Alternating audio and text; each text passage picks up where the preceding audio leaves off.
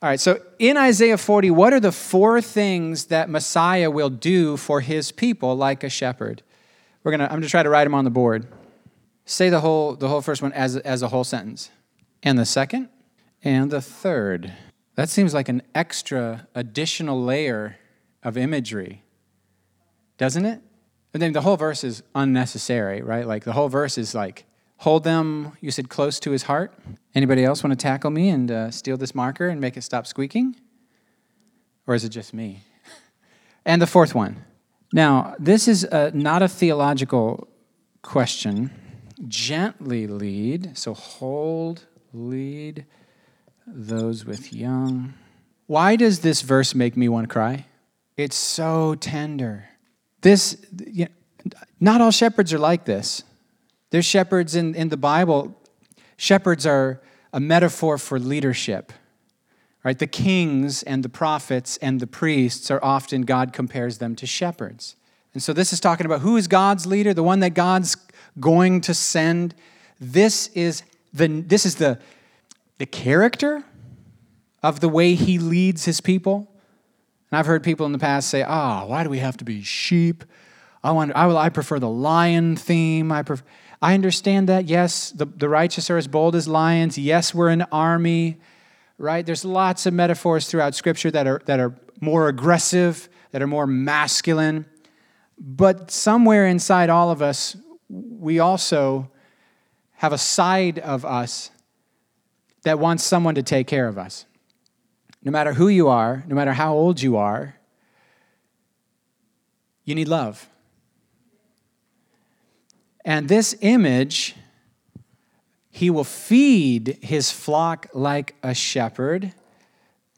So Jesus gives his, his people the good food and the good water. I'm thinking of the passage in Ezekiel, I think it's Ezekiel 30, 34, talking about the, the evil shepherds over, over God's people, the priests and Levites, and they just feed themselves.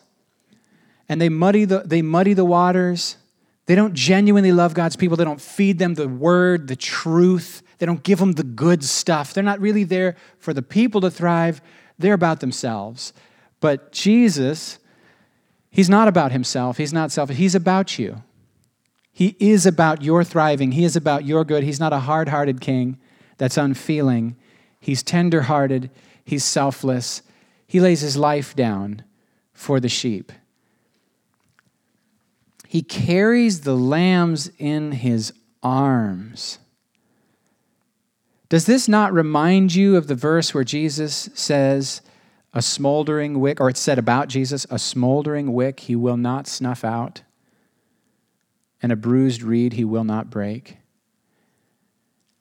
That he understands your strength, he understands your limitations.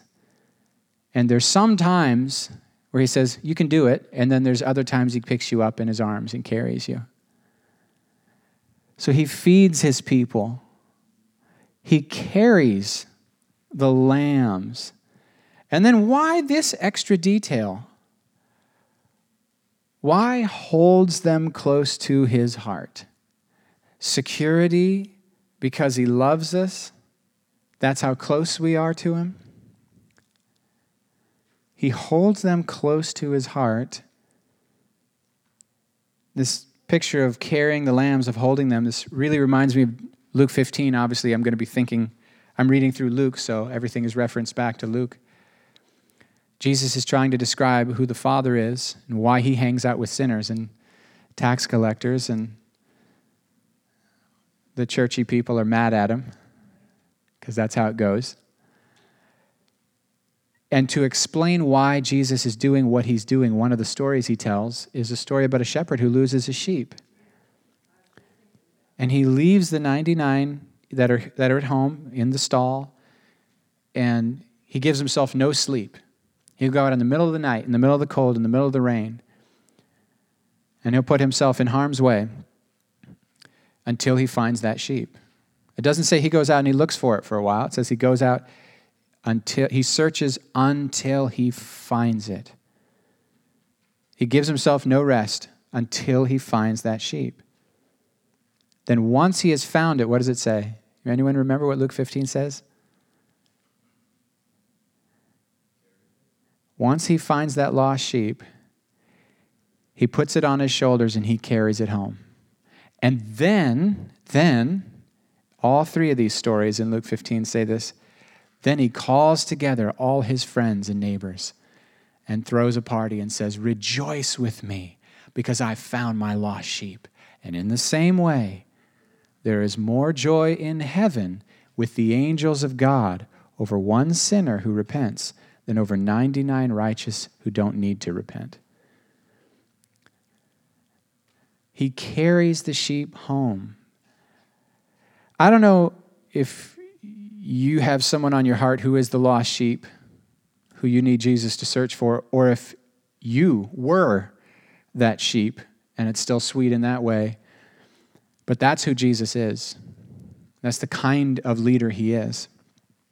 And that third picture, he gently leads those with young. Man, I, it kind of just instantly puts me back in like the old Western movies where you have a, a parade of vulnerable families. These are not explorers well armed, these are husbands and fathers and families and mothers and children, totally vulnerable as they're traveling along. And that's a different, uh, that's a, you, you have to lead that group differently than you would lead a group of young, fit soldiers, wouldn't you? Because you have extra precious cargo that's extra fragile and extra vulnerable. And so you have to account for that in the way that you exercise leadership. And he does. He gently leads those who have young. That is our God. That is our Jesus. This, this triggered for me so much nostalgia this week Kate put this verse in the readings for the youth, the Lenten readings for the youth, and it captured me then. And I said, Oh, man, that verse hits me so hard. I don't know why it hits me so hard this year. Maybe it's because I feel this church has gone through so much. And so many of so many of you we've been walking through really hard stuff, physical stuff, emotional stuff, family stuff, personal stuff. And this is, this is the Jesus you have. This is the shepherd you have who tenderly cares for you and carries you in his arms and holds you close to his heart, who chases after the strays and, and when he finds us, carries us home and he welcomes the sinners and that, everything that I sang about this morning. You know, the, the widow and the orphan and the broken. This is just who he's for and how he is and what he does. This is the, this is the surprising nature of our king that we kind of expected, they expected. The great king's going to come. He'll come to Jerusalem and he'll reign and he'll be so powerful and impressive. Instead, he came to a poor couple, you know, out in Bethlehem. He wasn't wasn't special. He wasn't somebody. He didn't go to any of the theological schools. He didn't belong to any of the notable families. And it's just a surprise. The whole thing is a surprise. God in disguise from moment one and on. And then Jesus, when he starts preaching, he starts explaining that the kingdom is upside down, that there will be surprises, that many who are now first will be last when his kingdom comes. Those who are thought of as great people will be exposed as not great people, and those who are overlooked as nobodies are the most important somebodies in the kingdom. And that's how he was. And notice his, his final report. Notice the final exam of Jesus. His final exam is the sheep and the goats of Matthew 25. Do you know what I mean by final exam? Like in your, when you're in a class, the bulk of your grade is dependent on the final exam. And uh, it's a little stressful. And Jesus' final exam says, uh, Inasmuch as you did it to the least of these brothers of mine, you've done it unto me. That's the final exam, that he is in disguise. He's not measuring our prayer life so much, he's not measuring our theology so much, he's not measuring how hard we sing. He's measuring how we treat people. Specifically, he shows up in disguise, and how we respond to the regular people around us is what he then says that's how you treated me. And so both the righteous and the wicked, both the sheep and the goats say the same thing. They ask the same question. You remember what it is? Lord, when? They both ask the same, they both asked the same exact question Lord, when? When did we see you hungry or thirsty or naked or sick or in prison? When? When did we do these things for you? Or when didn't we do these things for you? And he says, I was in disguise. See, when he came, he was in disguise. Or was he? If Jesus is exactly what God looks like, then maybe he wasn't so much in disguise as our expectations were so wrong we didn't recognize truth and life and love when it stood among us. And we actually can't recognize it without help. Remember that? Jesus said that to Peter. Who do the people say that I am? Oh, well, some say you're a great prophet. Some say you're Moses. Some say you're Elijah reincarnated. And you go, What? He says, Cool, but who do you say that I am? Which is the real question, right? Who do you say that I am? Wow, you're the Christ. You're the Messiah. You're the coming King. You're the one all the nations have been hoping for. You're the desire of every heart, though they don't know it.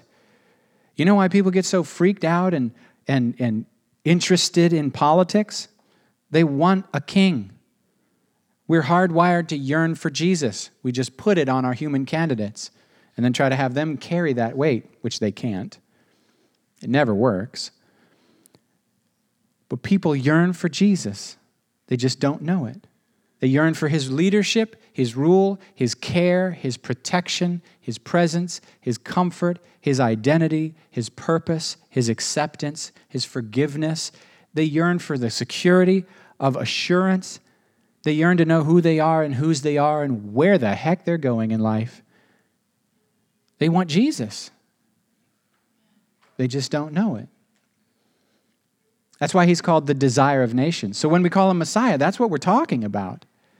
Everybody wants a Messiah, even if they don't know they do. So who do you say that I am? Oh, you're the Messiah. You're Christ, the Son of the living God. And what does Jesus say to Peter? Flesh and blood did not reveal this to you. You don't know that because you're smart. You don't know that because you're clever. You don't know that because you're diligent. You don't know that because you're disciplined. Peter, you only know that because my Father revealed it to you. You recognize me because work's been done on you. Yeah. So this week I was all sentimental. This is the most Christmassy I have felt in years. I don't know if pandemic has made me more grateful for family and friends and friendships and people. I heard somebody else say that their husband is a whole lot nicer now that this thing's going on because it's caused him to take a step back. I said, Really? Yep. What do you mean? I don't know. I said, What is with you? Why are you being nice? He said, Man, with all that's going on in the world, I just took a step back and said, Why am I mad every day? What am I so mad about? That's not helping me. It's not. Man. And I keep trying to figure this out. Like, how do you live the way Jesus lived? Because it seemed to me that anyone who made eye contact with Jesus, he was all the way present in the moment. I don't think you ever looked at Jesus and he was so worried and upset about other things that he wasn't really with you. You know what I'm talking about? Like he was always available in this moment for the Spirit, the eternal Spirit, to flow through him. I don't think he was living a different way in time than he was living before he came in flesh. The way he was living in eternity past, I think that's the way he was living on earth. Because he's the I am, not the I will be. Well, that's silly, but still going with it. and I want to live in that life. I feel like I'm off track. Get on track. Christmas. So I've been real sentimental this week, and I don't know why. And I started thinking about this verse and started remembering this song that, that we sang when I was a kid, and my kids, my parents were always at, there was a Christmas play. And, and in the Christmas play, it was like a musical. So the narrator would say some things, and then they would go straight back into the music, right? Then the narrator would say more things. And I remember my dad was one of the, uh, one of the three shepherds that were freaked out, totally scared. Oh my goodness. And they had all these, but there was this song too. He will feed his flock like a shepherd. He will gather the lambs in his arms. I'm a little kid. I remember this. How does that work? How does music get in there?